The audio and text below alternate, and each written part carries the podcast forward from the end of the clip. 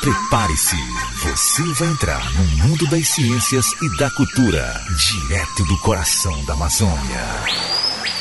Começa agora o podcast Águas do Tapajós. Eu me chamo Lene Santos e este é o quinto episódio do podcast Águas do Tapajós, uma parceria NC, o FOPA e Mopeban. Hoje vamos falar de justiça restaurativa, de como esse conjunto ordenado de princípios, métodos e técnicas de gestão de conflitos está sendo aplicado ao setor pesqueiro na região do Tapajós. Você está ouvindo o podcast Águas do Tapajós.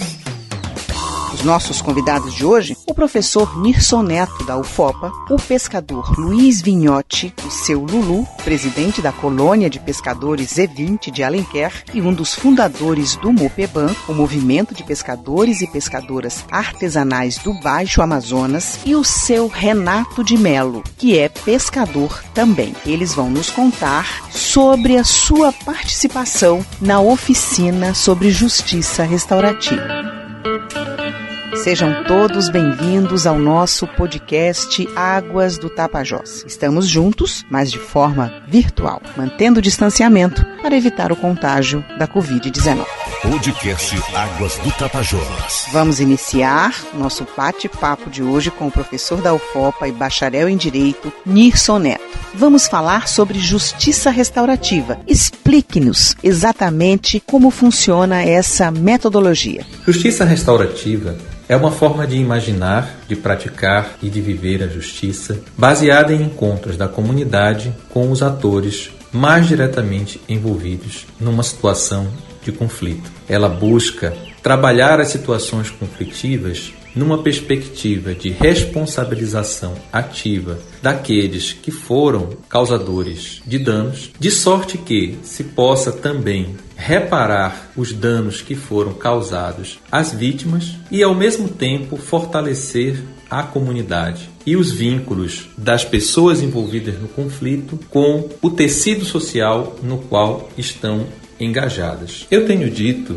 que a justiça restaurativa é uma unidade narrativa, um conceito que dá sentido, que dá significado a um conjunto de experiências que emergiram em contextos socioculturais e históricos distintos. Nós vamos ver a emergência da justiça restaurativa acontecer em contextos indígenas da América do Norte da América do Sul, em comunidades confessionais tal qual a menonita, Vamos ver a justiça restaurativa surgir em contextos de justiça de transição na África do Sul, em Serra Leoa e também na Colômbia. Vamos ver ideais e práticas de justiça restaurativa surgirem na Nova Zelândia e na Austrália e em diferentes outros contextos mundo afora, inclusive no Brasil. E no Brasil, como surgiu a prática? Mais especificamente, falando do contexto brasileiro, a justiça restaurativa passou a ser experimentada na década de 1990 nas favelas do Rio de Janeiro através da linguagem da comunicação não violenta, sendo utilizada pelo sociólogo inglês Dominique Barter que veio para o Brasil, aqui se radicou e ficou por algumas décadas experimentando, experienciando a linguagem da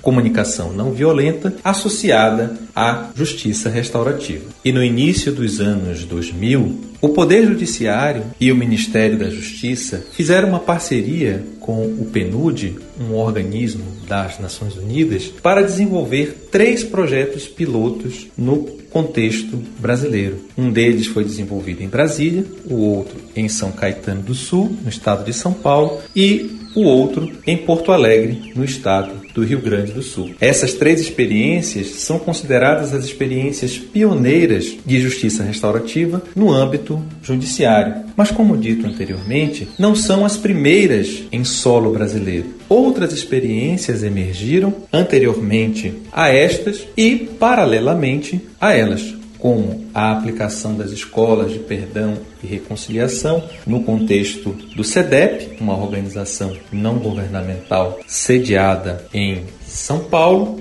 e que trabalha muito no âmbito dos direitos humanos e da educação popular, assim como em outras experiências no contexto educacional, no contexto judiciário e isso para não falar das formas tradicionais, das formas originárias de tratamento de conflitos. Dos povos indígenas, brasileiros, os mais diversificados, das comunidades negras, das comunidades quilombolas e tantas outras comunidades tradicionais que utilizam métodos, práticas que nós poderíamos designar como justiça restaurativa tal como definido anteriormente. Na justiça restaurativa, professor, existem técnicas, princípios e tal, né? Entre eles os círculos de paz. O que exatamente são esses círculos e como eles foram aplicados para a resolução de conflitos na área da pesca? Os círculos de paz são uma abordagem inspirada em práticas tradicionais de resolução de conflitos dos povos indígenas canadenses, mas que tem ressonância em outras comunidades indígenas e tradicionais mundo afora, como é o caso dos pescadores artesanais da região do Baixo Amazonas e do Tapajós. Eles têm sido utilizados no oeste do Pará para trabalhar diferentes situações de conflito, inclusive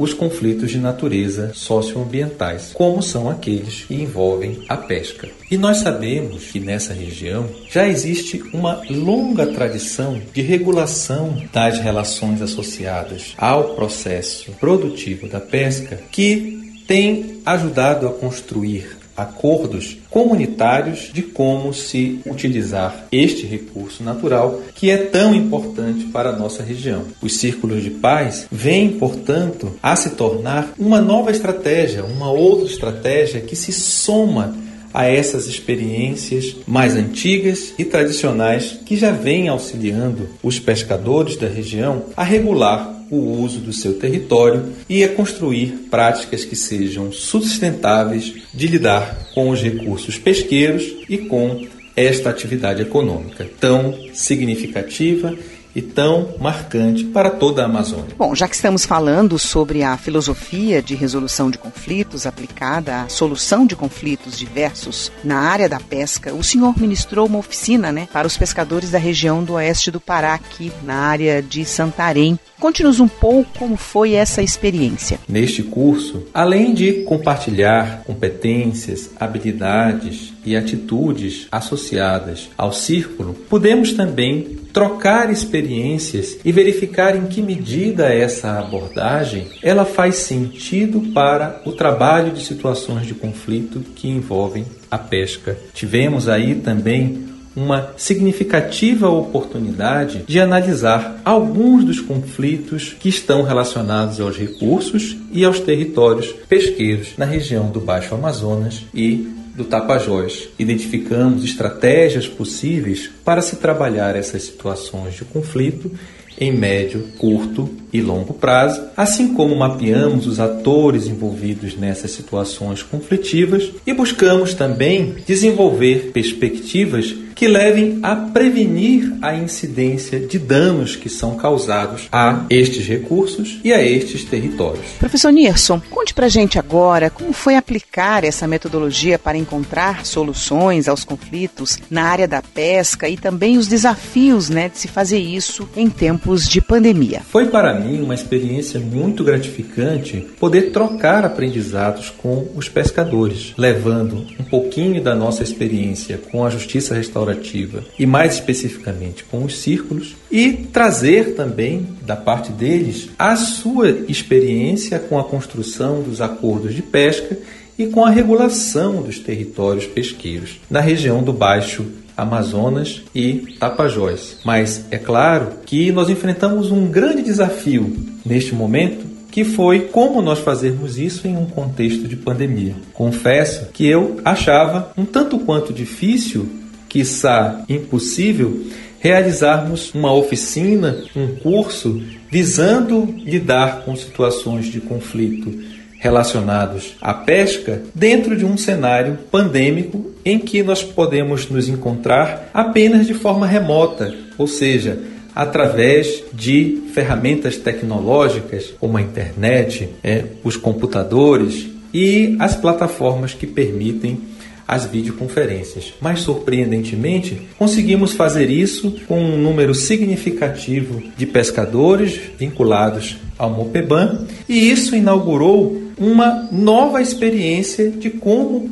realizarmos formações com círculos, com justiça restaurativa dentro de contextos de povos e comunidades tradicionais na nossa região amazônica. Inclusive, após essa experiência, já tive eu a oportunidade de realizar uma outra formação junto a grupos indígenas do Baixo Tapajós. Então, essa experiência com o Mopeban foi inaugural e foi um grande incentivo para que pudéssemos enfrentar os desafios da pandemia e buscar alternativas que promovam resiliência e superação, superação dos obstáculos que nos foram trazidos por esse contexto pandêmico. E por isso eu sou muito grato ao Mopeban e sou muito grato aos pescadores da nossa região que me ensinaram a como nós lidarmos com essa dificuldade com muito otimismo, muita energia e com muita vontade de superar os obstáculos. Você está ouvindo podcast Águas do Tapajós. Seu Lulu, muito bom receber o senhor aqui no nosso podcast Águas do Tapajós. É uma satisfação de poder estar participando com vocês. Para mim, como membro líder dos pescadores, uma alegria poder estar contribuindo dentro desse processo e falar um pouco para vocês do Mopeban. Conte-nos um pouquinho da sua história à frente do Mopeban, como surgiu o movimento, né? O senhor estava lá na criação, não é mesmo? Então, o Mopeban surgiu num trabalho montado por cinco colônias, às vezes 19 de obras, 11 de Monte Alegre, às vezes 31 de Prainha, a Z20 de Santarém e a Z28 de Alenquer. E com isso deu um respaldo para que a gente pudesse estar tá discutindo, trabalhando os problemas mais ligados ao setor pesqueiro, isso pela ausência de um órgão de representação da categoria dos pescadores na região. Com isso nós tivemos muita dificuldade, essa organização se deu no ano de 93, mas que nós só passamos a trabalhar de uma forma legal a partir de 99, quando nós conseguimos fazer a legalidade do movimento, do Moveban. Então com isso a gente trouxe uma expectativa muito grande de conhecer a realidade das outras colônias e conseguir, quem sabe, envolver elas dentro de um processo que seria útil para essa demanda de trabalho do movimento. Seu Lulu, o senhor participou da oficina ofertada pelo MOPEBAN, pela UFOPA e pela TNC sobre a aplicação das metodologias da justiça restaurativa voltadas aos conflitos de pesca. Como foi essa experiência e o que mais chamou a atenção do senhor? Para mim foi uma novidade e isso veio só uma somar muito dentro dos conhecimentos que eu já tinha anterior dentro desse processo, que seria da discussão dos acordos de pesca, na solução dos conflitos e na defesa do território pesqueiro de nossa região. Qual a importância da aplicação de uma metodologia como a dos círculos de paz para resolver conflitos ligados ao setor da pesca? É claro que a participação em círculo trouxe para a gente um novo método e um método que um participante não se esconde atrás do outro para que tenha dificuldade de se expressar, de participar, de falar. E isso foi uma coisa muito positiva que a gente aprendeu dentro desse processo do circo.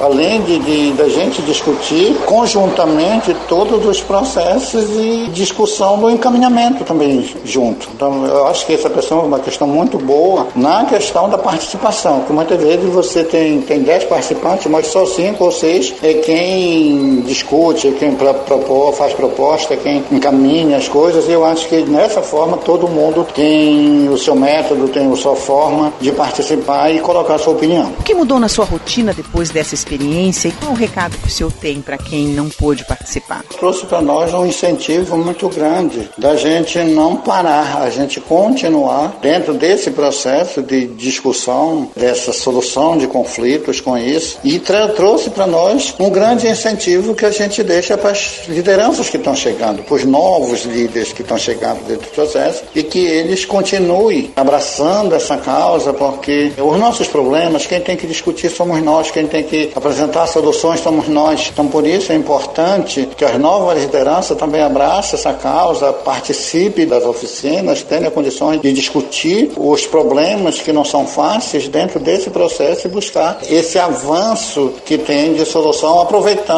é a outra coisa que são as parcerias que hoje estão disponibilizando a própria universidade, o Ministério Público do Trabalho, o Ministério Público Estadual, né, a DPU. Então, todos esses órgãos e os parceiros, como o Sapupema, as colônias é, e outros que poderão ter enquadrado dentro desse processo, que possa trazer para nós esse respaldo de participação. Podcast Águas do Tapajós. Outro pescador que participou da oficina foi o seu Renato de Melo Farias. Ele se define como um pescador nato, não é isso? Mas vamos saber do seu Renato como é que ele se tornou esse pescador. Na verdade, eu não, não me tornei pescador, né? Eu já nasci pescador, na verdade, né? O fato de, de eu, eu nascer lá no interior, né? Na região de Várzea, na região da pesca, né? Então eu já me considero um, um pescador nato desde pequeno, né? Eu já ia naquela época que a pesca artesanal era bem artesanal mesmo, né? Eu já ia com meu pai, com meu avô na, na canoa, né? Então eu já fui aprendendo a pescar, né? Então eu me tornei pescador de berço mesmo. Logo depois disso, seu Renato se engajou nas entidades de apoio aos pescadores. Conte pra gente, seu Renato, como é que foi isso? E pra colônia? Quando é que o senhor entrou? No ano de 2007, mais ou menos, eu já entrei na colônia com cargo de conselho fiscal Aí foi. Antes foi coordenador de núcleo, né?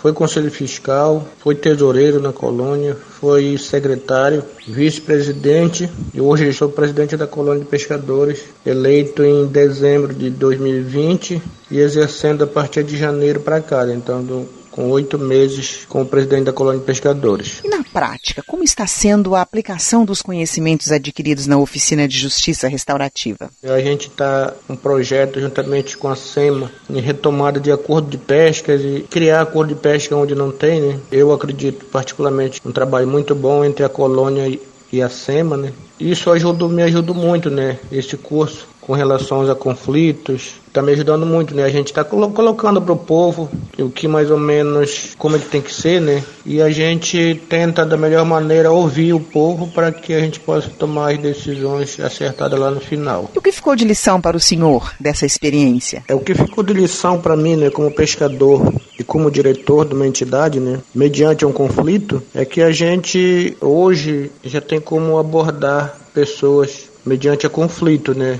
No caso, ouvir as partes, ouvir as partes e depois dar a nossa opinião dentro das possibilidades para que o conflito seja resolvido da melhor maneira possível, né? na paz, lá mesmo dentro da comunidade, né? Sem ser preciso buscar forças maiores, né? Então isso é, é uma lição que ficou para mim tanto como pescador, né, profissional, como hoje sou um diretor da colônia. Você está ouvindo podcast Águas do Tapajós.